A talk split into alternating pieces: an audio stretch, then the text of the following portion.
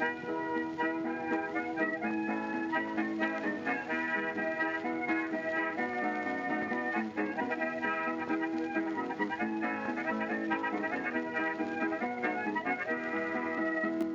everyone, and welcome to Shot Reverse Shot, a film and television podcast in which we talk about a theme which changes from episode to episode. My name is Edwin Davis, and joining me this week through the miracle of satellite technology is Emily Benita. Hi, Emily, how's it going? Hi, Ed. Yes, I am well, thank you. At the moment, touch wood, not Mhm. exhibiting any symptoms, and the days are getting lighter and longer, so I feel pretty chirpy.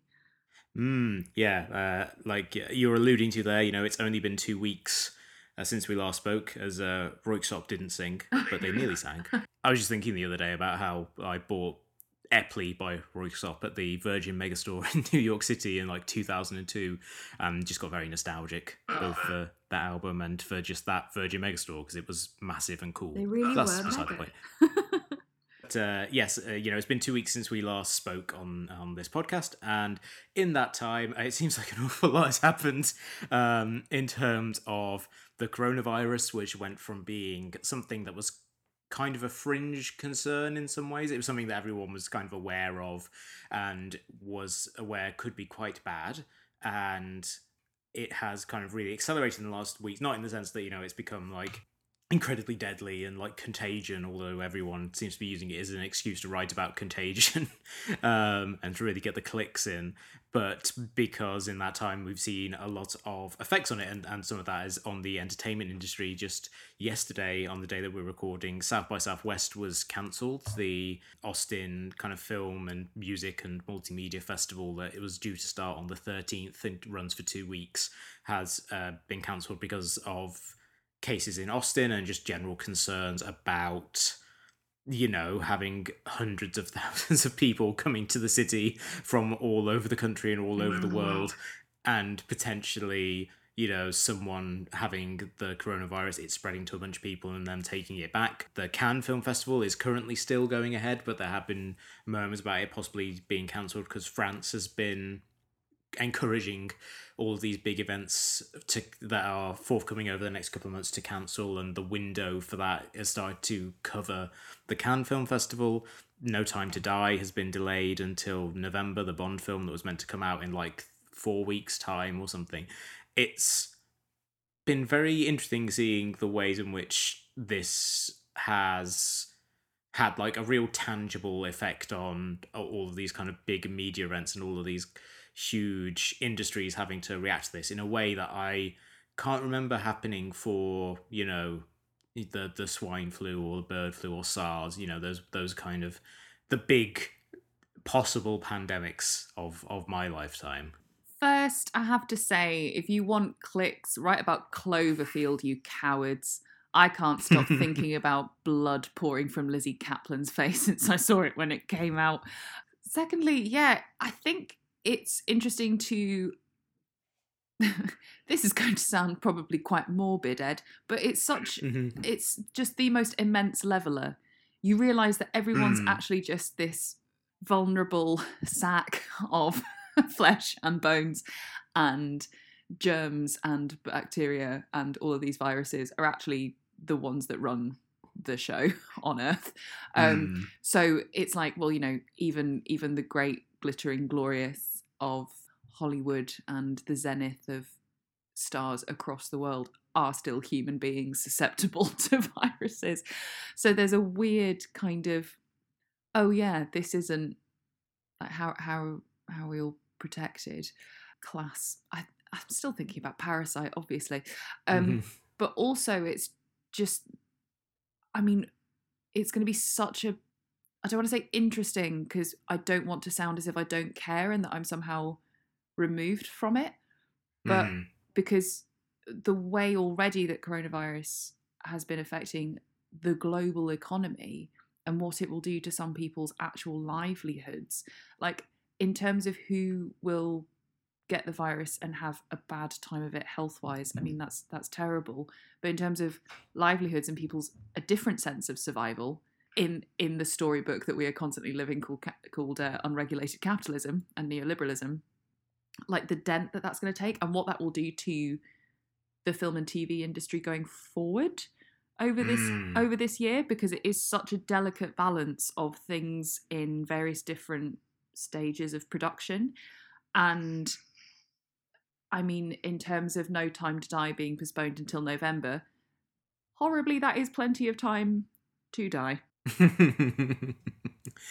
yeah, I think there was an article I was reading the other day where you know it was discussing, or it would have to have been yesterday because that was when it was announced that South by Southwest was was not going to happen, where they were talking about just the amount of money that the local economy economy will lose because it's around three hundred and fifty million dollars for the Oh, Austin God. economy for all of the stuff that you would expect, like hotels, vendors, people renting space, people renting rooms, people catering, all of this sort of stuff. And so it's an act of immense civic responsibility for Austin to to announce, you know, a local disaster as there as it's described, and to say this ha- event cannot go ahead because even though it's going to adversely affect a lot of people and a lot of businesses, and it could have this like real like seismic impact on the local economy, it's just not worth the No. risk that it poses to people's health. And it's nice to see people kind of like taking those sort of steps. Uh, but at the same time, like like you say, for an event like South by Southwest, which is such a huge event for writers and critics as well, who you know lots of freelancers will go to South by Southwest to see things and then pitch stories to places. It can be a hugely beneficial thing to uh, to people who often have fairly precarious finances. Mm. You know that they can you know you t- use one trip, and this is doubly true for Cannes. You know you can take one trip that maybe you pay for yourself to provide you with material and stories that you can sell to cover you for the next like six months to a year and it's you know it's really terrible to see the effects of that's hap- that of that happening and uh, and it does you know a lot of people have been talking about this in the uh, in terms of you know the ongoing uh, travesty that is the American healthcare system you know the Mm. the fact that a system that doesn't provide people with universal healthcare and doesn't allow for people to take several weeks off sick if they need to or that doesn't have in a lot of industries doesn't have you know things in place to say hey you know people can work from home it really demonstrates how precarious a lot of people's lives are in a way that i think is there all the time but you know it becomes even more apparent when you realize that oh if these whole industries shut down you know people there are lots of people who just cannot afford to lose you know a week or two weeks paycheck. They cannot afford to go to the doctors. It's uh yeah it, like you say it really does underline just the some of the really awful things about modern society and the way the world works Pretty much. Yay. mm. in nicer news kids in the hall are coming back Hey. Yes, only 90s kids will remember. uh, Kids in the Hall, obviously, the Canadian comedy group. I was going to say troupe, but no. ah, group, just- troop. Boop. I just. yeah, tr- troupe to me just always sounds like really pretentious. just kind of like.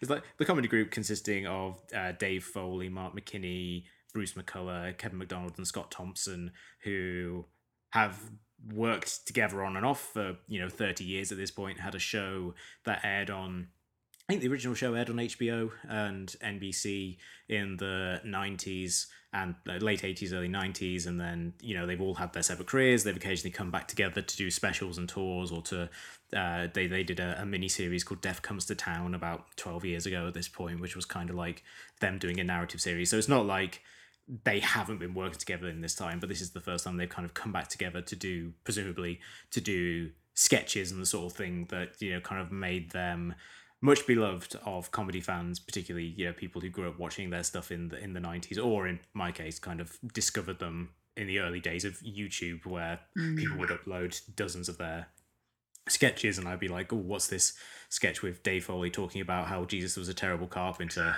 and just kind of falling down a rabbit hole of watching all of their their great sketches. And yeah, like I'm I'm very uh, excited about it. I at the same time, you know, there's always that worry when people kind of return to a thing that they haven't kind of been doing for a while and that it will be kind of like stale and tired and they won't have the edge but at the same time i just love all of those guys so much and i love the stuff they do together that i'm just really pleased for them to kind of be cashing those that big HBO paycheck. I'm stoked for them as well. And I have to say, they were not the people I had on my bingo card as to who would be making a reunion comeback. Mm. And I think the thing about Kids in the Hall is that their style is, I think, just really funny and quite benevolent. That they're Mm, not yeah. they're not trying to pull as many gimmicks or tricks or be too edgy. I think there's something quite wholesome about them in that they just go for what they feel is funny. Um, Mm. and in a way that is still very them. I'm, I'm not trying to say that they're like generic because they're not, but it's not like they they sort of don't really have much of that kind of shock or like they're not massively disruptive, right? I think they're just quality, and Mm. I am thinking to Netflix with Bob and David. Um, Oh yeah, yeah. which wasn't Mr. Show, but had a very Mr. Show feel to it in how the sketches ran on into each other and would build. And obviously, that's more of a Bob Odenkirk and David Cross thing, right? Rather than Mr. Show specific. Mhm. And that felt very hit and miss. Um, as all sketch Yeah. shows are, but like compared to Mr. Show. And I'd wonder if it's because they weren't actually doing anything too different. Mm. Um, so we'll see, but I think they're funny guys. I think Yeah. it'll be, but it would still Yeah. be nice to see some more, uh, you know. And this isn't kids in the hall, kids in the hall's fault. That sounds a bit grammatically, you know what I mean. it's not that group, nay, troops' fault. Um, but it would be lovely as much as it's great to see people come back and do stuff. You know, in terms of HBO's comedy that they're funding originally. I know Netflix is the behemoth in terms of specials, but like it would be it would be nice to have, you know, do, be nice to have some more women and people of color. I I, I know that's like my catchphrase, but I'm gonna say it again. like Mm. Well, they did do recently. They did um, a HBO aired a Black Lady sketch show. Yes, which, which is was- which is amazing, but it and, Yeah. but I think what's brilliant about that title is it's a black lady sketch show. It's not Mhm. the black lady sketch show. Yes, there can yeah. be room for, um, which is brilliant. But more, please, thank you. Yes, Mm.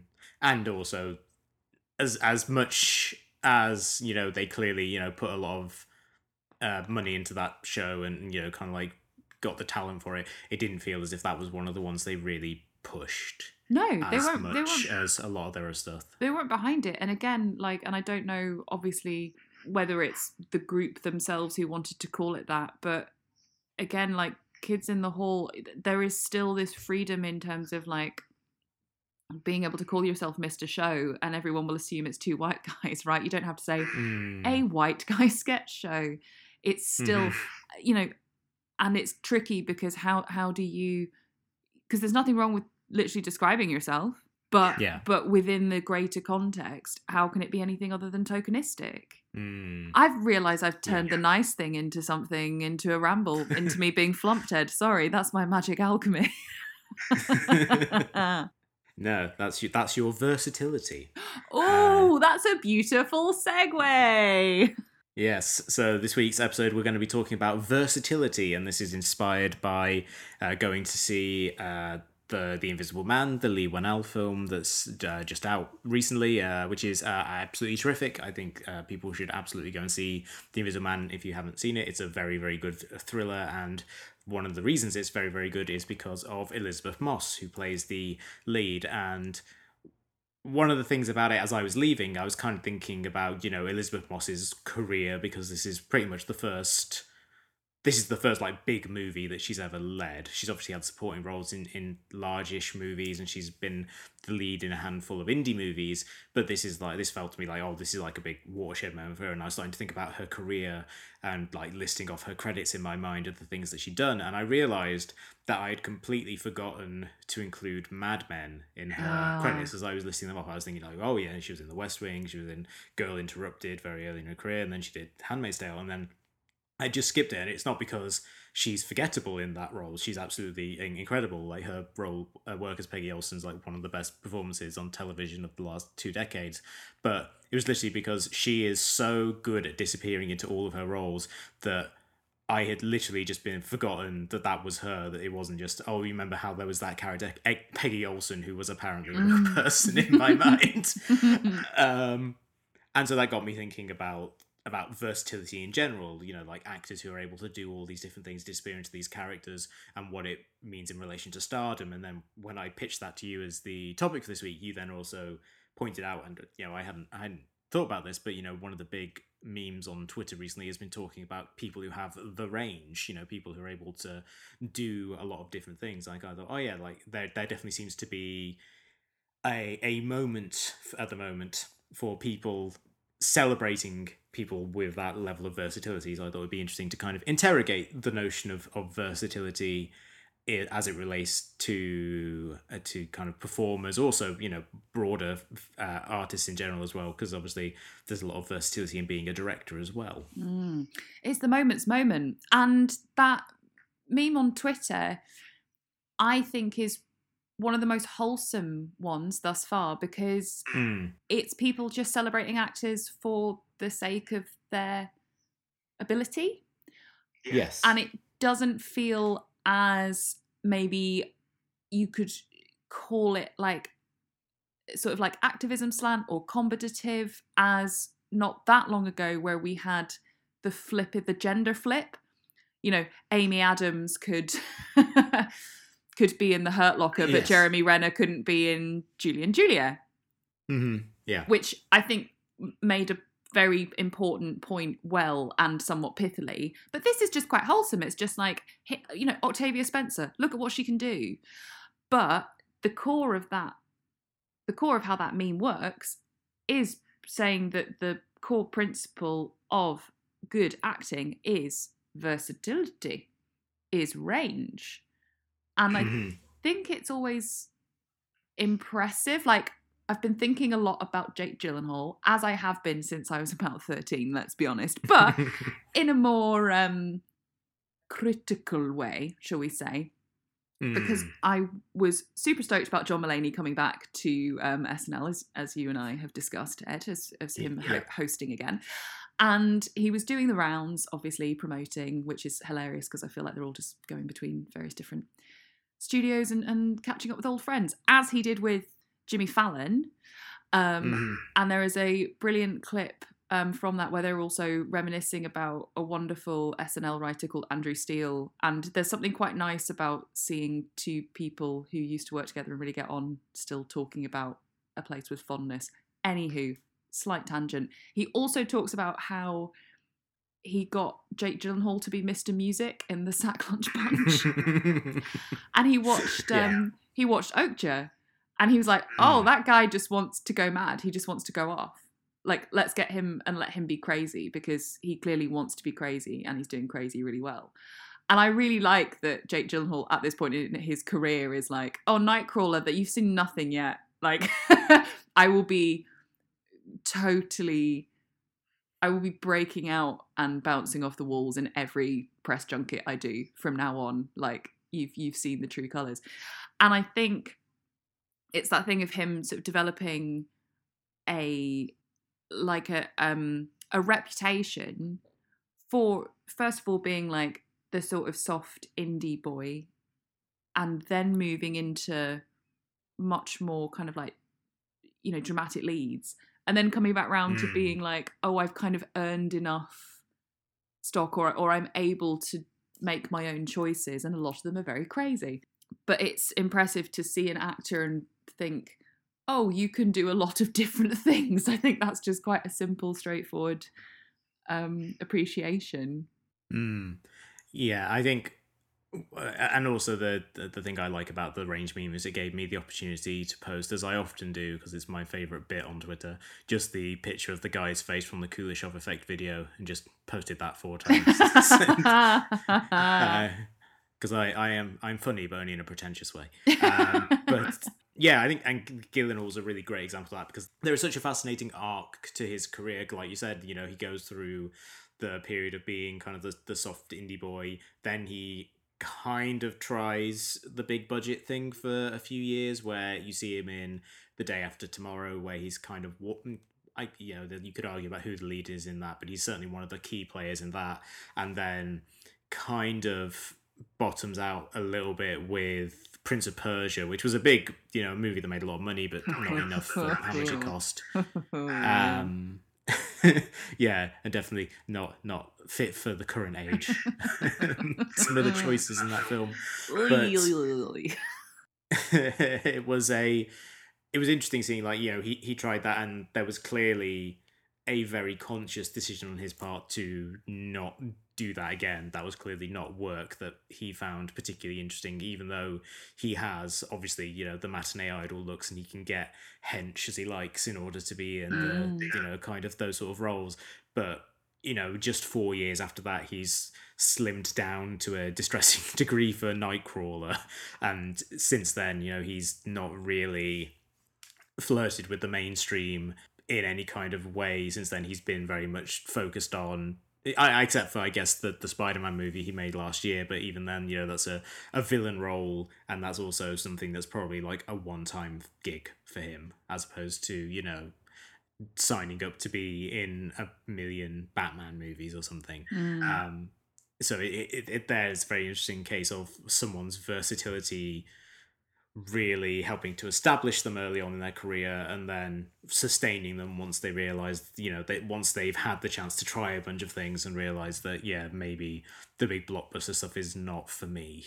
Maybe that's something i should leave to other people who really kind of get a charge out of that sort of stuff. One of the kind of the questions i wanted to kind of pose to to you and to discuss in this is um, do you think that versatility is somewhat overvalued or uh, as a, as a concept because to me when i think of like versatility it's, it's generally considered to be something that's very positive and you know a great attribute. And i think for actors it generally is. But at the same time there is that flip side where someone can like try to do like a bunch of things and not be very good at most of them. And it ends up mm. kind of like hurting their career. Like um if you look at someone like a someone like a Kristen Stewart, for example, who I think is a, a terrific actor mm. and has done some amazing work, but there was a period where, you know, like post Twilight, after she'd had all this success, where they kind of tried to slot her into a lot of different kinds of movies,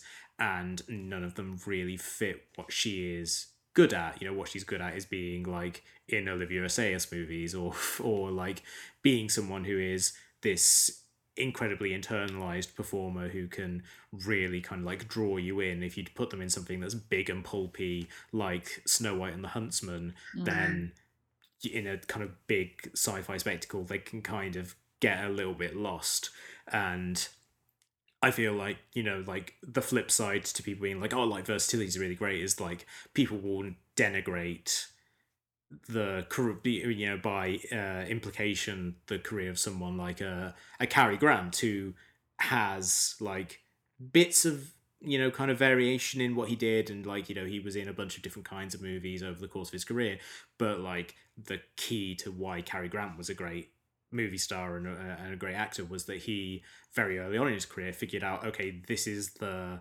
this is the key that I need to hit, and I can modulate a little bit around it. But what re- really works is for me to be kind of like kind of charming and affable and daffy, and you know all the sort of stuff that he was amazing at. Mm.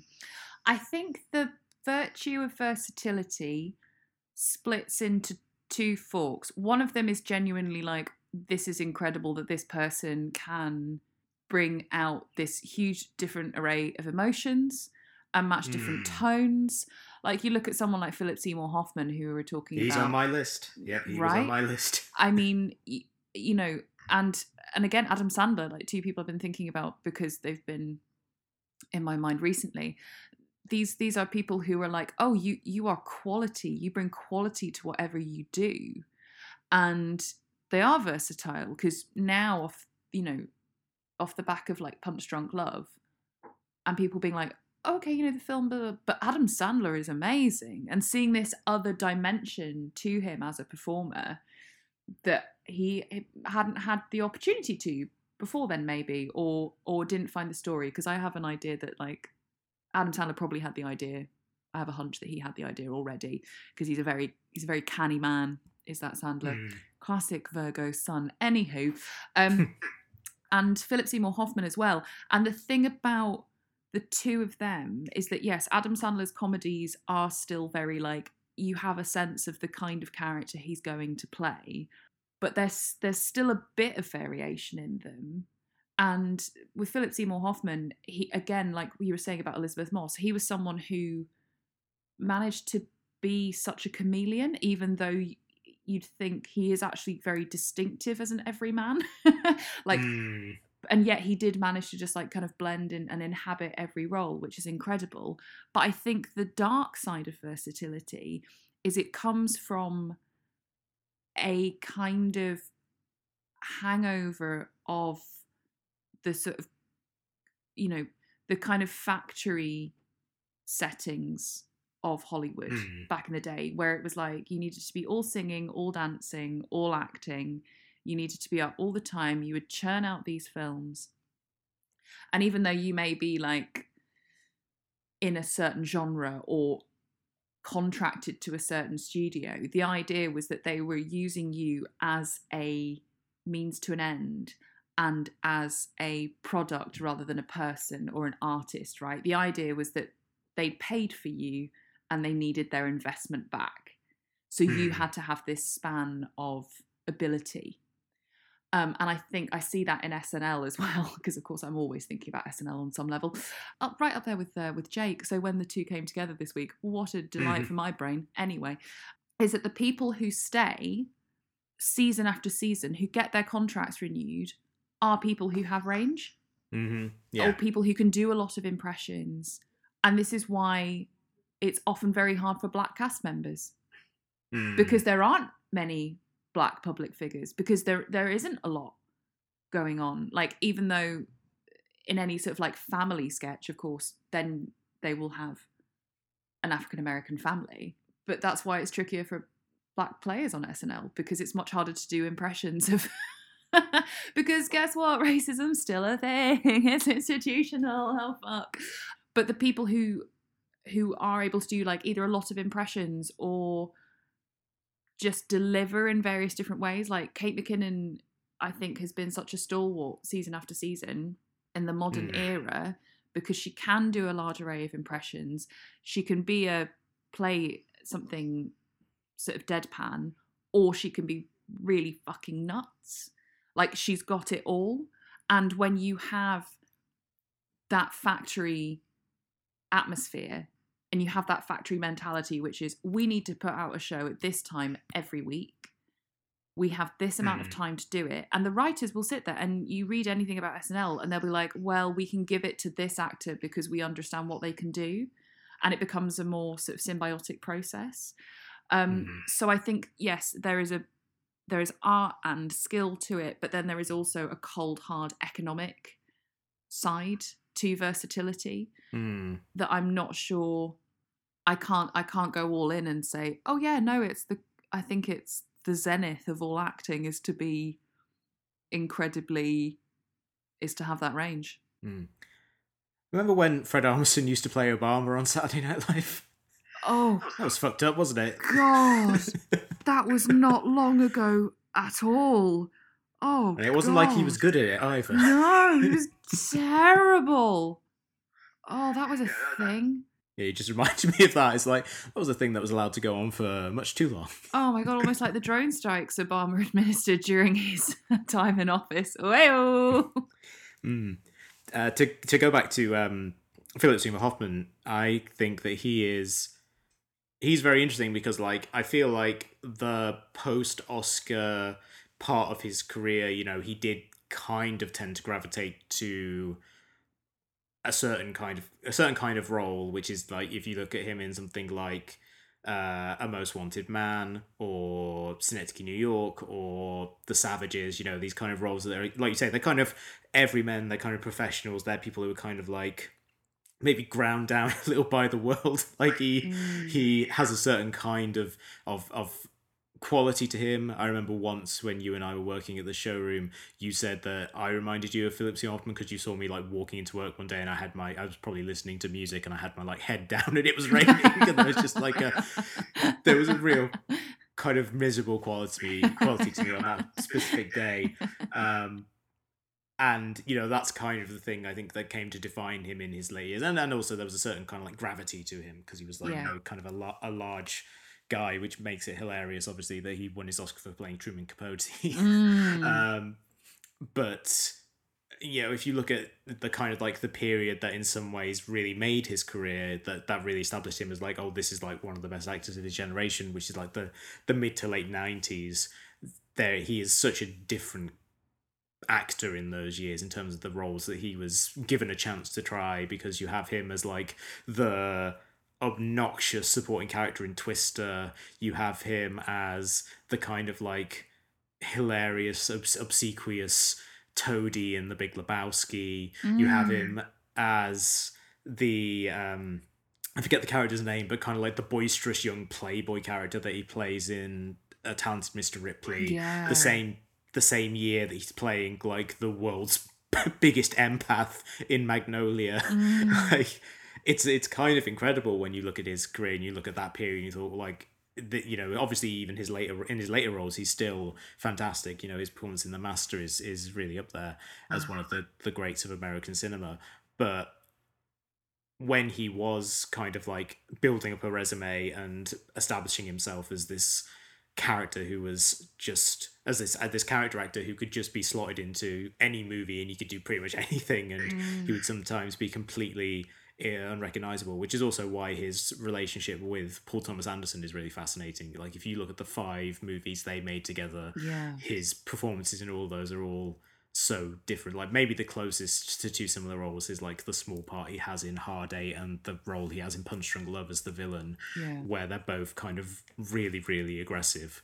But um, he's like a really great example of I think of how versatility can be a real boon to someone early in their career Mm. where you can build that reputation for being someone that people want to work with because a lot of different people will think, oh, you know, I'd like to work with like they you you're not getting pigeonholed into just one kind of movie. Mm. Um but that maybe you know, do you think that it's maybe not as much of a benefit to someone later in their career? Like if someone becomes a star for doing a certain thing and then decides like late in their career, I want to try something else. Do you Mm. feel like maybe there's something of a a tax or a punishment uh, levied against people for trying that? Because you know it could be very easy to alienate an audience.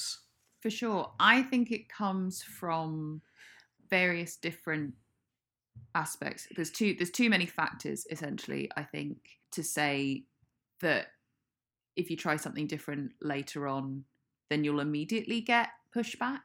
I think Mhm. just to come back to Phil Phil CH for a moment, what his career showed me, I think, or what I took from it, is that I think not only was he just the most staggering talent and dedicated and hardworking, he also had lots of people who believed in him Mm. and a work ethic, a stunning work ethic grown out of theatre and of a love for art, but a love for graft as well. Mm. So we saw his range and his versatility because he always wanted to fucking work. And he Yeah. clearly had an agent who believed in him and wouldn't go, oh no, that isn't for you, Phil. You know, there's clearly like, hey, do you want to try this? Why not along came Polly? you know?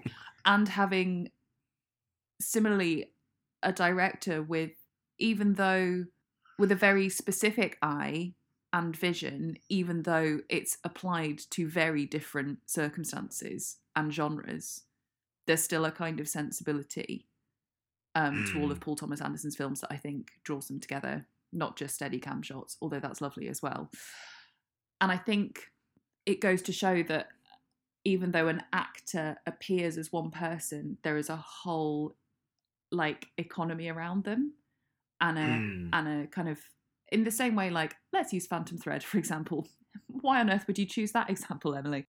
you have the House of Woodcock, right? You have Reynolds Woodcock, but you have all these seamstresses. You have Cyril. You have a muse. Like n- none of us are like islands in that way. so I Mm, think when yeah. it, so I think then when it comes to actors making decisions in later years and doing things that they're not necessarily known for, I wonder how often that comes from a place of vanity, from a Mm. place of true curiosity and a and a desire to learn and to not just be known for one thing, like to try and shake up their legacy. I mean, you look at someone like Garry Shandling, who was so brilliant, but then working with Mike Nichols and moving into films, it just collapsed. Um, I know that's Mm. more of a writing performing kind of mix, but and again, kind of where was that in terms of people's egos? I think there's a lot of things that we can't necessarily gauge. Um, but from but from audiences, audiences don't want to be bored. Mm, So I don't think they're against change per se. Like we look at Melissa McCarthy, for example, like yeah. like fantastic comic actor, also just a stunning actor, full stop. And I think it's interesting when comic actors, and again we spoke about this a lot in terms of like SNL, but how they make, I think, often a smoother transition and a more surprising transition into dramatic roles and to just being known as actors, right, rather than comic performers or a member of the hmm. SNL cast. I think because there's a familiarity and then they're able to hit those darker moments so well. I think also it depends on this idea of like if you're too big for your boots, I think audiences can sense that because audiences Mhm. also love Schadenfreude and they will pelt Yeah. tomatoes at you, right? Like, and I'm trying to think of examples, but I think it's more like from acting into music. That's when people really raise their eyebrows. the sort of sideways step. They're like, "Oh, really? You wanted to be a rock star all along, whereas you're actually like an incredible actor." Um, I Mm. can't think of anything that has where it's been like a really virulent pushback. And I think also like in the same way that there's a sort of pro and a con, or like a lighter side and a darker side to the idea of versatility. I think that's the same with being known for one thing, because in one hmm. in one way, in one flow, you could call it typecast, but in another, you could call it being a legend or a persona, like you were saying about Cary Grant. People aren't really interested in going to see Cary Grant to see him play, you know, to immerse himself into a character. At that time, people went to see Cary Grant to see Cary Grant. And I'd argue that's the Hmm. same for a lot of actors today.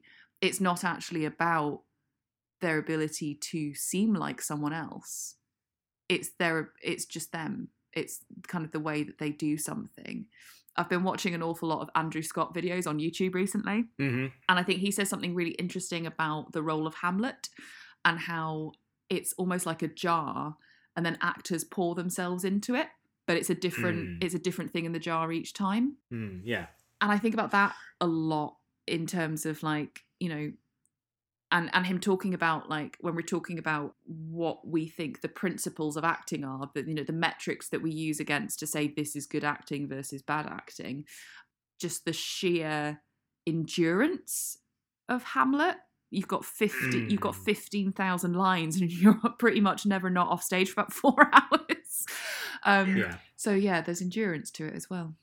I think in terms of you're you're right in in terms of like if you're trying to assess why exactly audiences may be sour on actors, it's it can be quite difficult to kind of like narrow it down to just one thing. It's like, oh, you know, they tried one new thing and people didn't like it, so that, you know it's clearly that people don't want versatility. But I do feel like the example that I thought of in terms of like an actor who tried something new and it, everyone was just like, no, please do not, don't do this, was uh, Tom Cruise with Rock of Ages, where Oh, his his whole thing was like obviously it came at a somewhat uh, fraught time in his career uh, in general because I think he had uh, he'd kind of come back from the kind of the post you know couch jumping even though he didn't jump on the Yeah. couch yeah but, you know like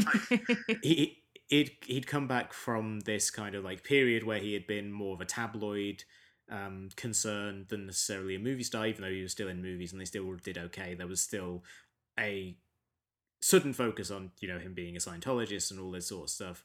And he had been in you know he'd been in the fourth Mission Impossible movie, which had been a big success. He'd been in Oblivion, which was kind of a modest success, but you know clearly demonstrated how much of a draw he is that he took a movie that was not based on anything or not based on anything that anyone knew and made it into like a pretty sizable worldwide hit and all this sort of stuff and then he veered completely from what he was known for which is you know action sci-fi blockbuster to being you know this supporting character in this a terrible musical mm. um and that felt like one of those ones where the, the project as a whole was resoundingly rejected. So it wasn't just him, but like him being in it felt like such a big selling point.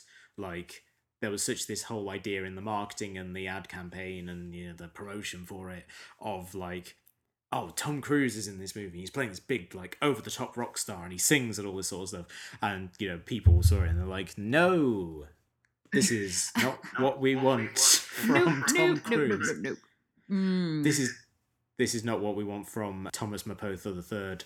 Um, this is the yeah we want you to be Ethan Hunt. We want you to be in you know kind of like big uh, sci-fi blockbusters and all that sort of stuff. And you know, he he went back to it, but you know earlier in his career he also kind of had a similar inflection point where you know in the Mark Harris wrote a big thing on this for the much missed uh, Grantland years ago, where they were talking about where he talked about you know the period of like three or four years where Tom Cruise really kind of pushed himself to try and get an Oscar, where you see him doing Eyes Wide Shut and Magnolia, mm. and you know, mm. like there was this de- definite period where he stepped away from this kind of run he was on, where pretty much every movie he was in earned a hundred million dollars, where you know, in 1996, he was in Jerry Maguire and Mission Impossible, which were like the like number two and number three movies at the box office in America that year. Like he was just on a tear and deliberately kind of like moved away from it. And you know, no one was expecting Magnolia to make a hundred million dollars or whatever, but like there was mm. definitely a sense that he was playing with the persona that he had established and doing these different things with it, and audiences like weren't really there. He didn't get the awards attention he wanted from it. You know, obviously he was nominated for an Oscar for Magnolia, but he didn't win, and he's not really gone back to that well since. Like the the last time you could say he really tried that was Lions for Lambs, which no one at all remembers. Um, so there is there is definitely a sense I think there where there were two points in his career where he as someone who is like very business savvy very concerned with box office and the audience and you know giving people a good time decided that audiences don't want this from me. I'm going to go back to doing the thing that people want. And, you know, he's made some great movies in that time. You know, I love a lot of the stuff he's done with the Mission Impossible franchise. I love Edge of Tomorrow. But, like, it's hard not to look at that and feel like he was chastened by those choices and that we maybe lost out on some really good roles as a result. Like they, they could have got some really good performances if he had said, "I've made enough money. I'm going to keep making Paul. I'm going to keep making Paul Thomas Anderson movies." Yeah, and it's not to say that he possibly won't return. I mean, Magnolia is often what's brought up when people say like, "Oh, but Tom Cruise can't really act. He's just a star." Mm. And it's like, mm. yeah, but mm. you see Magnolia though, and you're like, oh shit, yeah, actually, fair point. That's always like a kind of uh, pub counter, a, a, rich pub counterpoint. Um, I find when in the discussion of Cruise, and one that I always fall down on because I'm ambivalent about the man. I think what I find interesting is this. I think it's it's still going on a bit. I can't see Olivia Colman doing it anytime soon, possibly, or or Renee Zellweger, but there has been a little flutter with I'm thinking particularly Charlize Theron, Halle Berry, and Brie Larson of mm. a Best Actress Oscar winner also coming out with an action film at the same is normally sort of around the same time because I'll never forget Halle Berry accepting her Oscar for Monsters Ball and her Razzie for Catwoman. Which just made me think she's just the best sport you know? Like you break you yeah. you you you break all break records and make history by becoming the first African American woman, you know, to win Best Actress, and then you also turn up to collect your um your prize. And I think, yeah, so Mhm. I like I like Halle and and sort of mm, Hilary Swank not so much. But anyway, Charlize Theron, for example, was an Aeon Flux. Do you know? I didn't remember it either. I, it sounds like um, something unpleasant that you need Gaviscon for. But then she, she's gone on to do like Atomic Blonde and like various other things.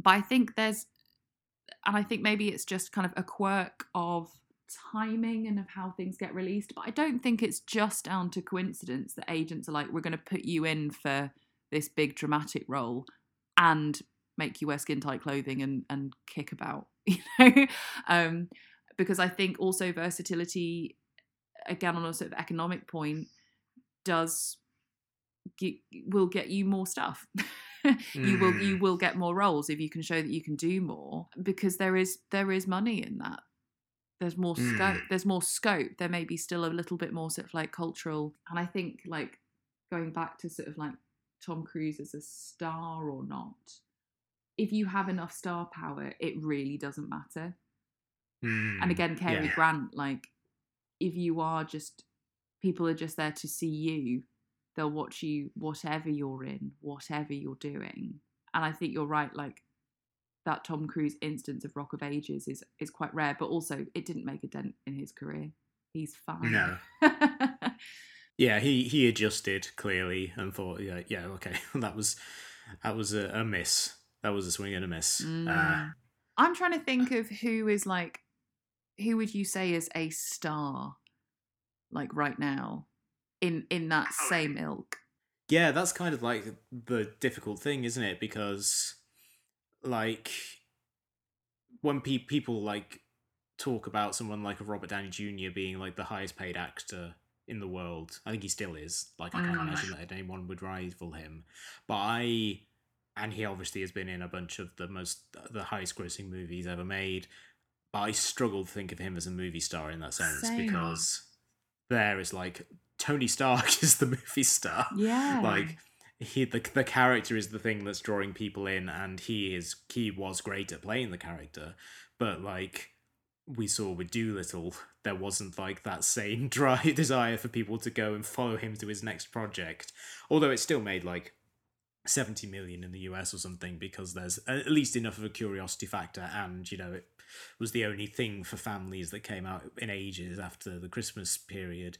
But like it's hard to think of anyone eh, of of the newer generation who really kind of fits that bill like Jennifer Lawrence kind of but like she's not as much of a box office draw now as she was a couple of years ago I think in the immediate wake of the the, the Hunger Games you could clearly see you know her being the thing that drove like Silver Linings playbook to earn over a hundred million dollars or being part of the thing that made American Hustle a hit you know there was there's a lot of that but it's that that was really just like a very small window in which you Mm. could say Jennifer Lawrence is like a bona fide movie star who can you know really carry a movie. Chris Pratt I think also kind of fits into that where you know he was in a bunch of really successful movies and he had a comedic persona that really seemed to work in a couple of projects but like outside of big franchises it's hard to say you know if you just put chris pratt in a big like original movie and said hey you know are people going to see it you there's like not a huge chance of it. You know and, and you had that test exactly with the movie passengers which had both him and jennifer lawrence in and which Mm. um, was terrible which didn't help. Yes. maybe if it was maybe if it had been good you know it would have been a hit.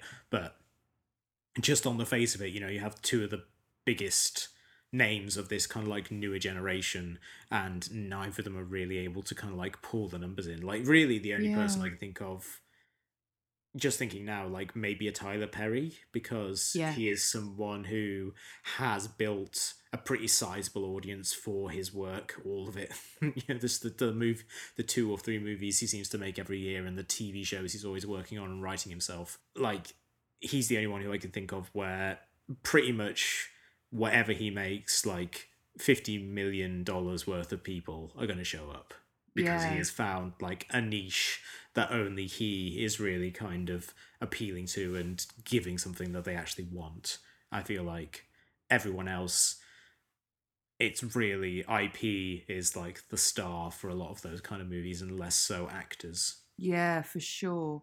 I think the interesting thing about Chris Pratt and Jennifer Lawrence as well is that even though Chris Pratt has played comedy, but on TV, like Mhm. Neither he nor Jennifer Lawrence have been in a out and out comedy in Mm. terms of feature films, but both of them have incredibly well known charismatic comedic personas. Yeah. And I think there's something interesting about being so out and bold with that as their kind of like marketing, interviewing, press junket, this is me, I'm just a goofball Mhm. strategy. And being like incredibly dramatic, where you're like, oh yeah, you're not like that all the time. Like that Yeah. for some kind of depth. I mean, now Chris Pratt's gone very uber, uber, a certain type of Christian. um, but but before that, they were kind of larking about, and people like, oh yeah, you know, I like them, and I think that's it. Like the more sides you see to someone, the more an audience feels they know someone, and they are simultaneously like attracted to and feel safe with them. Mm, yeah. There's that parasocial thing going on as well, I think, which is very strong. Yeah, I was just wondering if maybe that kind of thing, that kind of relationship between star and audience has maybe just migrated to YouTube Yeah. At this point. because there is that sense of, you know, like YouTube stars who then not necessarily, you know, obviously it's not worked in terms of them going into movies, but you know, like YouTube stars get millions and millions of hits and you know if they appear on someone else's channel you know they can really boost them and that sort of thing. Like that seems to be more where that you know the the, the generation of of people now who are kind of getting into you know visual media and discovering art through through visuals uh, that's maybe where that relationship exists now and less so in terms of in less terms less so in terms of movie stars Mm. so we end this episode as we end all our episodes of Shot Reverse Shot Recommends, in which we talk about a piece of culture that we've enjoyed and we think you, the listeners, will enjoy as well. Emily, what you got to recommend for the listeners this week? It's a book. Oof. I know. Old school. Well, sort of. It is called Pirate Robot Ninja, Okay. an improv fable. Yes, it's got a colon in it. It's got a subtitle, and it is written by um, the team of Billy Merritt and Will Hines, um, who are Mm. sort of graduates of UCB and teachers and improvers in their own right. Um, and I've only just started reading it, and I think it's really fun because it's less of a instruction manual. Um, so if you if you've never done improv before, they do give a warning that you know they're not going to talk about the basics, hmm but it's just quite a funnily written story because they've written it as if it's a fable. You are this kind of improviser seeking knowledge, and you go to the dojo. So it's just a funny read. I think it's a really great insight and a nice way of trying to talk about people's skills and gifts without talking about um it's just focusing on what they're great at being aware of what those skills will do and and what they maybe not so great at. Um so i think it's it's interesting i think even just if you're looking to manage a group of people and uh you're not trying to see some people as like because everyone's got their pros and cons right? We're all we're all brilliantly helpful and uh, like terribly annoying all at once in teams but it's it's written with a lot of humor i think if you're interested in like snl ucb anything like that it's an absolute must read because again it's just gleaning more um even more tips from people who are into that um but yeah so i've only just started it but i'm thoroughly enjoying it pirate robot ninja an improv fable by billy merritt and will hines Cool. I really like Will Hines. He's often on Comedy Bang Bang. yeah and uh, he was on an episode last year, which I think is like one of my favorite examples of someone really, you know, kind of an improviser just really following a thread f- to whatever ends it can possibly go to. Because he went on as like a doctor, and then no one was interested in him being a doctor, so it ended up being just this kind of long digression in which he reveals that he became a doctor through like some sort of uh, going into like a, uh, a world of the mole people and being forced to fight for survival, and it's it's oh god, yeah, people should check that out as well if you want to hear someone just really jump at the chance to completely create a backstory wholesale just to kind of like follow the whims of the other people in the room. Oh. Um, I'm going to recommend a movie. I'm going to recommend the movie Upgrade, directed and written by Leigh Whannell, who also directed The Invisible Man, which we mentioned earlier in the episode. Mm. This was his second feature. He had also previously directed the uh, third or fourth movie in the Insidious franchise, I want to say, because he and James Wan are the kind of co creators of Saw, so they've worked together a fair bit over the years Ah. but this was his first thing where he kind of really stepped out on his own and it really kind of he really hit it out of the park it's a really uh, yeah, just an incredibly enjoyable kind of like sci-fi thriller starring uh, Logan Marshall Green as a man who in this kind of sort of near future who whose wife is killed and he is left paraplegic. He is kind of given the chance to walk again by a mysterious Elon Musk esque scientist um, who get you know implants this AI into his body and then through that allows him to walk again and it kind of becomes this whole death wish thing where he's seeking out the people who killed his wife to try and figure out why uh, why they were attacked. But the thing about it that's really great is the relationship between him and the AI that's implanted into him, who he very quickly realizes uh, not only can help him walk but can take over his body and it becomes this kind of really interesting like all of me style conflict between his body and the AI and what I really like about it is it's a movie that completely understands the possibilities of its premise because you know like most movies would take that premise and say okay you know we could make this as like this kind of like dystopian thriller about the notion of like our bodies being overtaken by technology. We could make it this kind of like wrenching thing about a guy kind of like pursuing vi- uh, vengeance uh, at all costs. We could make it a comedy about this guy who's sharing his body with something else. And it's a movie that basically says, no, we'll do all three pretty much simultaneously. And it kind of jumps in tones really well. The action sequences are often incredibly exciting because, you know, he's got this kind of enhanced body that's absolutely destroying everyone around him. And the camera is often used in very uh, intricate ways to kind of disorientate the audience. But because Logan Marshall Green's character is not in control of his body at the time, he's often stony faced and uh, often exhibiting completely diametrically opposed uh, emotions to what's happening in the scene. And so you can get these like incredibly exciting fight scenes in which he is just kind of a passenger along for it. And it's really funny seeing his responses to these insane things that his body is doing. So yeah, so it's just like a hugely enjoyable romp. It's uh, like pretty much a perfect use of the Blumhouse model because it was a Blumhouse tilt uh, production, like made for like three million dollars, but looks fantastic, is like hugely enjoyable, and really kind of makes use of its pulpy premise to make some really uh, exciting stuff. So that's Upgrade. It's in the US currently. I think you can watch it on HBO, um, and it's also yeah widely available on Blu-ray. So yes, uh, everyone check it out because I think that between that and the Invisible Man, it really does establish Leigh Whannell as like a really exciting voice in genre cinema. If you've enjoyed this episode of the show, then please subscribe to us on iTunes, Stitcher, Player FM, Spotify, all the usual places. Rate us, review us, and recommend us to your friends. It's the best way to help us grow our audience. You can also find us on Facebook and Twitter, where we are at SRS underscore podcast. We'll be back next time with something entirely different. But until then, it's goodbye from me. And goodbye from me.